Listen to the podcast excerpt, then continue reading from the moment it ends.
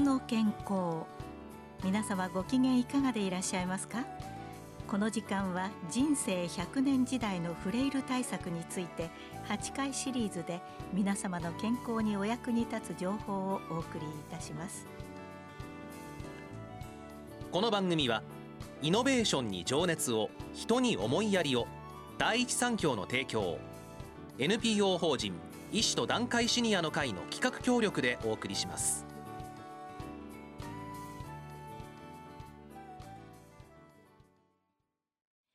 今日は第6回フレイルを起こさないための高齢者薬物療法の注意点と題して東京大学老年病学教授秋下正弘さんにお話を伺います。聞き手は慶應義塾大学循環器内科教授福田圭一さんです。皆さんこんにちは。慶應義塾大学循環器内科の福田圭一でございます。え本日は明日の健康人生100年時代のフレイル対策ということでお話を進めてまいります。え本日は第6回目ということで東京大学老年病学教授の秋下正弘先生にお話を伺います。秋下先生にはフレイルを起こさないための高齢者薬物療法の注意点ということでお話を伺います。それでは秋下先生よろしくお願い申し上げます。よろしくお願いします。秋下です。まずあの最近、えー、高齢者でよくポリファーマシーという言葉を聞くことが多いと思います。あるいは、えー、まあ、高齢者ではサルコペニアとかフレイルという言葉をよく聞くと思います。こういったえ高齢者の方々に安全にお薬を飲んでいただくためには様々な注意が必要なんではないかと思いますがえご解説いただけますでしょうか？はい。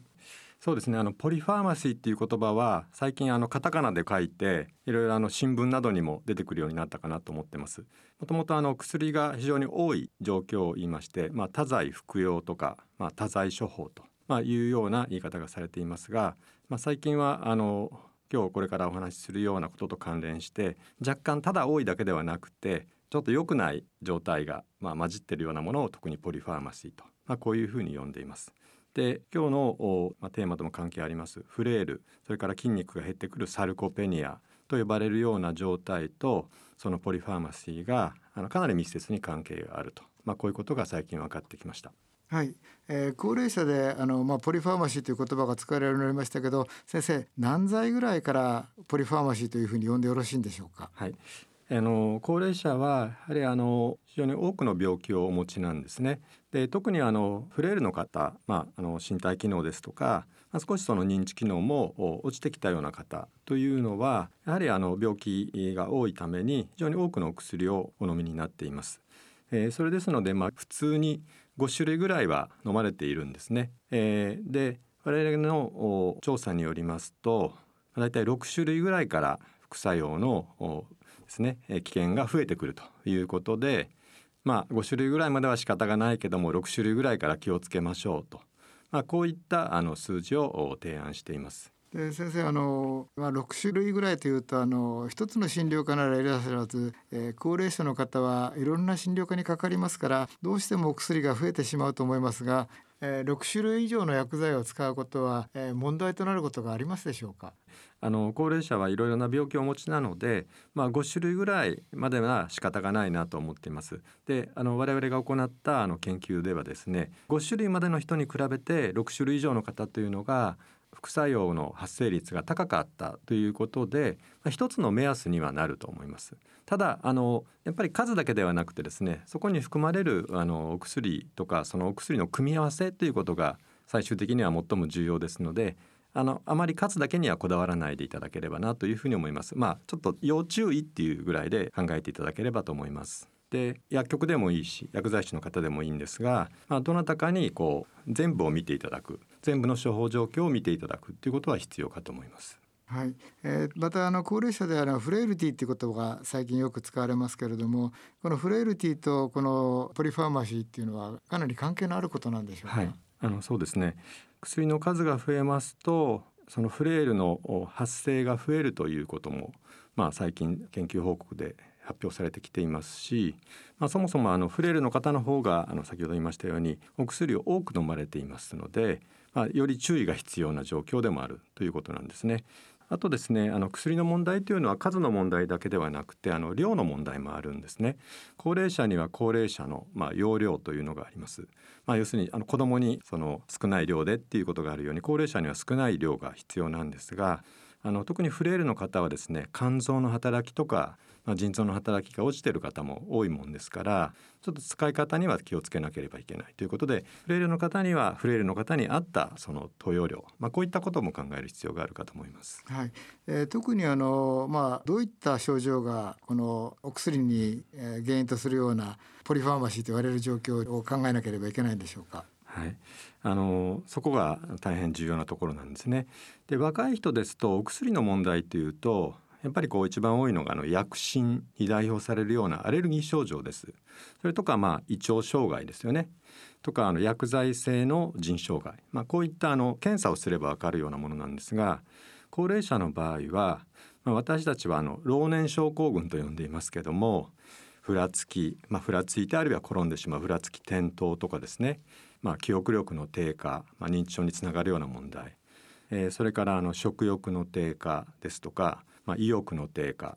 まあ、こういったような症状を呈することが、まあ、多々ありまして、まあ、病気のせいですとか、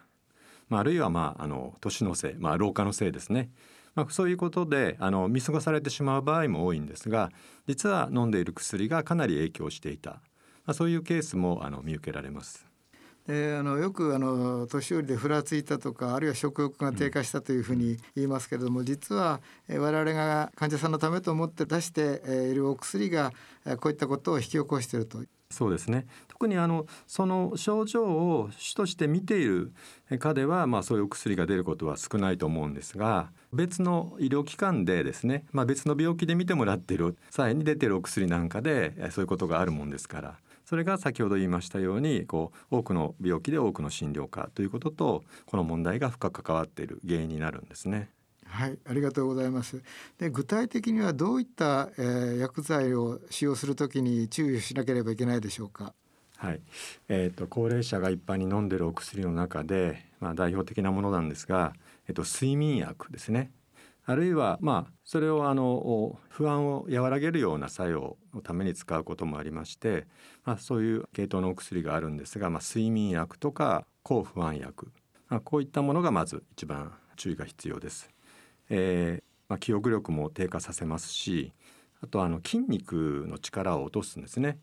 そのために転びやすくなるっていうようなことがありますのでまずそこが一つ。それからですね、まあ、あの一部のものになりますが、えー、抗うつ薬のちょっと古いタイプのものでやはり注意すべきお薬があります。それからあとこれも高齢者に多い症状なんですけど頻尿ですね。夜間頻尿であの何とかしてくださいということでもらわれている、まあ、過活動膀胱という病気があるんですが、まあ、それに対して使われるお薬で、えーまあ、やや記憶力とかですね食欲の低下などを招くようなことがあるということです。はい、えー、なかなかそうしますあの我々が日常診療の中で使う薬も含まれていて、えー、まあ、かなり注意しなければいけないというふうになると思いますが例えばあの日常診療の中で、えー、副腎皮質ステロイド剤であるとか、えーまあ、いわゆる N セットですよね、はい、こういったお薬も日常診療の中ではよく使われると思いますがこういったお薬はいかがでしょうか？はい。あのまあ鎮痛薬の中にはですねやはりあの今胃腸障害それからあの腎臓の機能を低下させる、まあ、こういったものがありますので、えー、本当に痛い時に使うのは、まあ、必要があって使うんですが、えー、まあ、今はもう痛みが治まってるのに多分効いてるからあ痛みがないんじゃないかということであまり長期に使わないようにですね痛みが落ち着いてきたら一旦やめてみる、まあ、こういうような注意が必要なお薬に該当します。えーまあ、そういったものであの鎮痛薬ですね、えー、鎮痛薬についてはやはり注意が必要なお薬に入ってくると思います。はい、えー、私はあの循環器が専門なもんですからどうしてもあの高血圧の方に高圧薬とか、うん、えー、まあ、そういったものを使用することが多いんですけれども高圧薬とかはいかがでしょうか？はいえーと、と高圧薬もあの、まあ、高齢者の多くの方があの高血圧を持っておられて、えー、血圧を下げるために多くの高血圧のお薬を飲まれてるんですがその中ではですね、まあ、比較的最近の高圧薬はあのいいと思いますがちょっと古い、高血圧のお薬の中でですね、えー、やや問題のあるものがあると。で特にあの起立性低血圧を起こしやすいようなお薬がありましてその辺はあの主治医の先生に相談いただければと思いますけども、えーまあ、起立性低血圧を起こしやすいようなお薬というのはやはりもともと足腰が弱っているようなフレイルの方ですと、まあ、転んでしまいやすくなりますので、まあ、その辺は特に注意が必要なものになるかと思います。ありがとうございます。えー、まあそういった時にあの例えば、えー、まあ循環器心臓病も持っているあるいは糖尿病も持っているあるいは高脂血症も持っていると、えー、まあこういった患者さんがいらっしゃった時に、まあ、ポリファーマシーをできるだけこう控えなければいけないと思うんですが治療の優先順位といったものはございますでしょうか？はいあの非常に重要ですよね。例えばあのまあ中年期ですと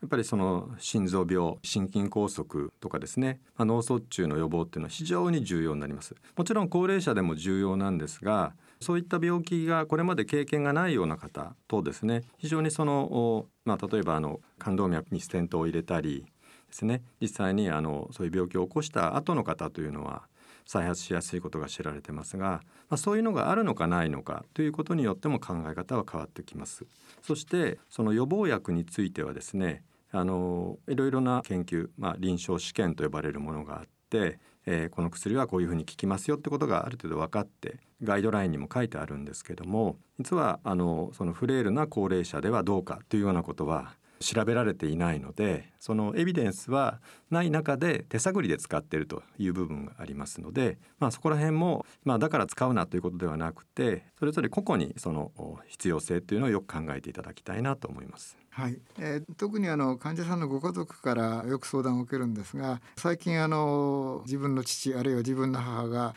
えー、どうも食欲不振であると。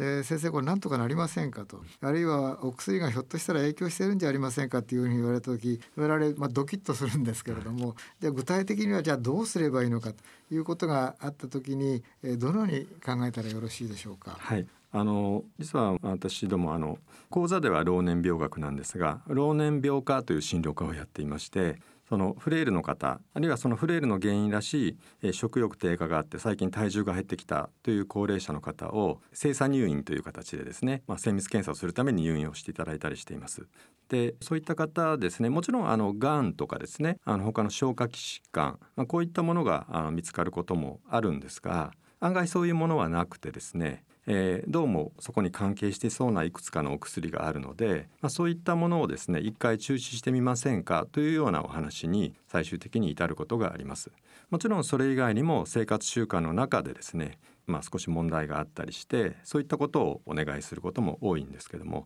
お薬と生活習慣というのが大概最後に残るような課題になります。はい、えー、まああのこういったあの高齢者の治療をするときに、えー、我々あのドクターがまあ一方的に言うだけではやはりなかなか難しいことがあって今あのいわゆる多職種によるまあ連携といいますかそういったものも最近重要だというふうに指摘されておりますけれどもいわゆる多職種によるこう情報収集とか共有とかこういったものはどのようにしたらよろしいでしょうか？あのここは非常にあのやはり高齢者の場合が重要なんですね。まあ、若い方ですと自分でいろいろインターネットで調べてこのお薬にはこんな副作用もあるよなんていうことを調べてきて逆に質問をポンとぶつけてこられるんですが高齢者ですとやはりそういうことをま調べるツールはあまり持っていないというようなことでですね先ほどあのどのような症状が関係がありますかというお話がありましたけど、まあ、そういった症状を逆にあの介護職の方あるいは看護師の方あるいはかかりつけの薬局の薬剤師さんにまあそういう症状をこうおっしゃった時にですね、えー、まあ、ぜひこれはちょっとおかしいぞと思っていただければと思いますし逆にあの皆さんご自身で、えー、それが気になればそういう職種の方にですねまず相談してみていただくとそしてそういう方を経て医師にうまくつないでいくと。まあ、そうしていただくといいのかなとあの外来診療のあの短い時間の中で医師もですね なかなかそういったことを十分に聞き出せませんので多職種の方から得られる情報っていうのは非常に貴重なものだというふうに考えています。はい。えー、高齢者の方を、まあ、適切にあの処方、まあ、処方適正化って言いますかそういうふうにするためにあの生活指導も重要ではないかと思いますけれども、えー、先生はどのように患者さんに生活指導をされてるんでしょうか？はい。あのまあさまざまなことがあるかと思います。食事の問題とかですね。だけどあのそういった中で私が特に重視しているのがあの食事と排泄と睡眠ですね、まあ、これはあの 人間ならずとも動物ならですね必ず必要な要素でございまして。で食事が少ないとやはり体重が減ってきて筋肉も衰えてフレイルになる。ということを、まあ、よく分かっているんですが実はその食事をですね、まあ、抜いてしまう方がいらっしゃるんですね。あのまあ、毎日が日曜日っていうことで朝昼兼用みたいなこと。特にこのコロナ禍の中でですねそういう方が増えてるように見受けます。そうするとですね朝食後に飲むべきお薬とか昼食後に飲むべきお薬というのを食後じゃないからという理由で飲まれなかったりしますそうすると大事なお薬がガサッと抜けるということになるので食べないなら食べないなりにどう服薬するのかということもですね一緒に指導を受けていただきたいと思います。まあ、排泄の問題については、まあ、夏場の暑い時はですねあの夜寝る前に1杯の水を飲んで少しその血栓ができるのを抑えませんかっていう話はあるんですがこの冬の寒い時なんかにですね、まあ、本当にコップ一杯の水が必要なのかって逆にあの夜トイレに余計に起きて血圧が上がってみたいなこともありますしあとあの非常に早く寝てしまわれる方がいるんですね。そうしますと夜中に目が覚めてどうしても睡眠薬を飲まないと眠れないと。まあ、こうなってきますので先ほど言いましたようにやはり睡眠薬が高齢者で特にいろいろな問題を起こすケースがありますので睡眠薬に頼らないでいい睡眠習慣、まあ、こういうものを身につけていただければと思います。まあ、遅寝早起きということですかね。はい、ありがとうございます。えー、今日は東京大学の秋下先生に高齢者における薬物療法のことをお話しいただきました、えー、大変勉強になりました、えー、まあ最後にワンフレーズのテイクホームメッセージみたいなものをお願いできますでしょうか？はい。あの薬はリスクとも申しましてやはりお薬ですね。あのきちんとその効果と逆にその、まあ、副作用のようなものをですね説明をいただいた上であのもらっていただきそしてきちんと飲んでいただきたいと思います。逆に不安がある場合にはですねあの必ずその処方していただいた先生あるいは薬局の薬剤師の方、まあ、そういった方々に相談いただいてえその上でやめるならやめる。自己判断でやめることのないように。これだけはですねこのことによってあの逆にぐっと調子が悪くなる方もいますので、えそれも気をつけていただきたいというふうに思います。はい。岸田先生本日は大変ありがとうございました。ありがとうございました。今日は第6回。フレイルを起こさないための高齢者薬物療法の注意点と題して東京大学老年病学教授秋下正弘さんにお話を伺いました。聞き手は慶應義塾大学循環器内科教授福田圭一さんでした。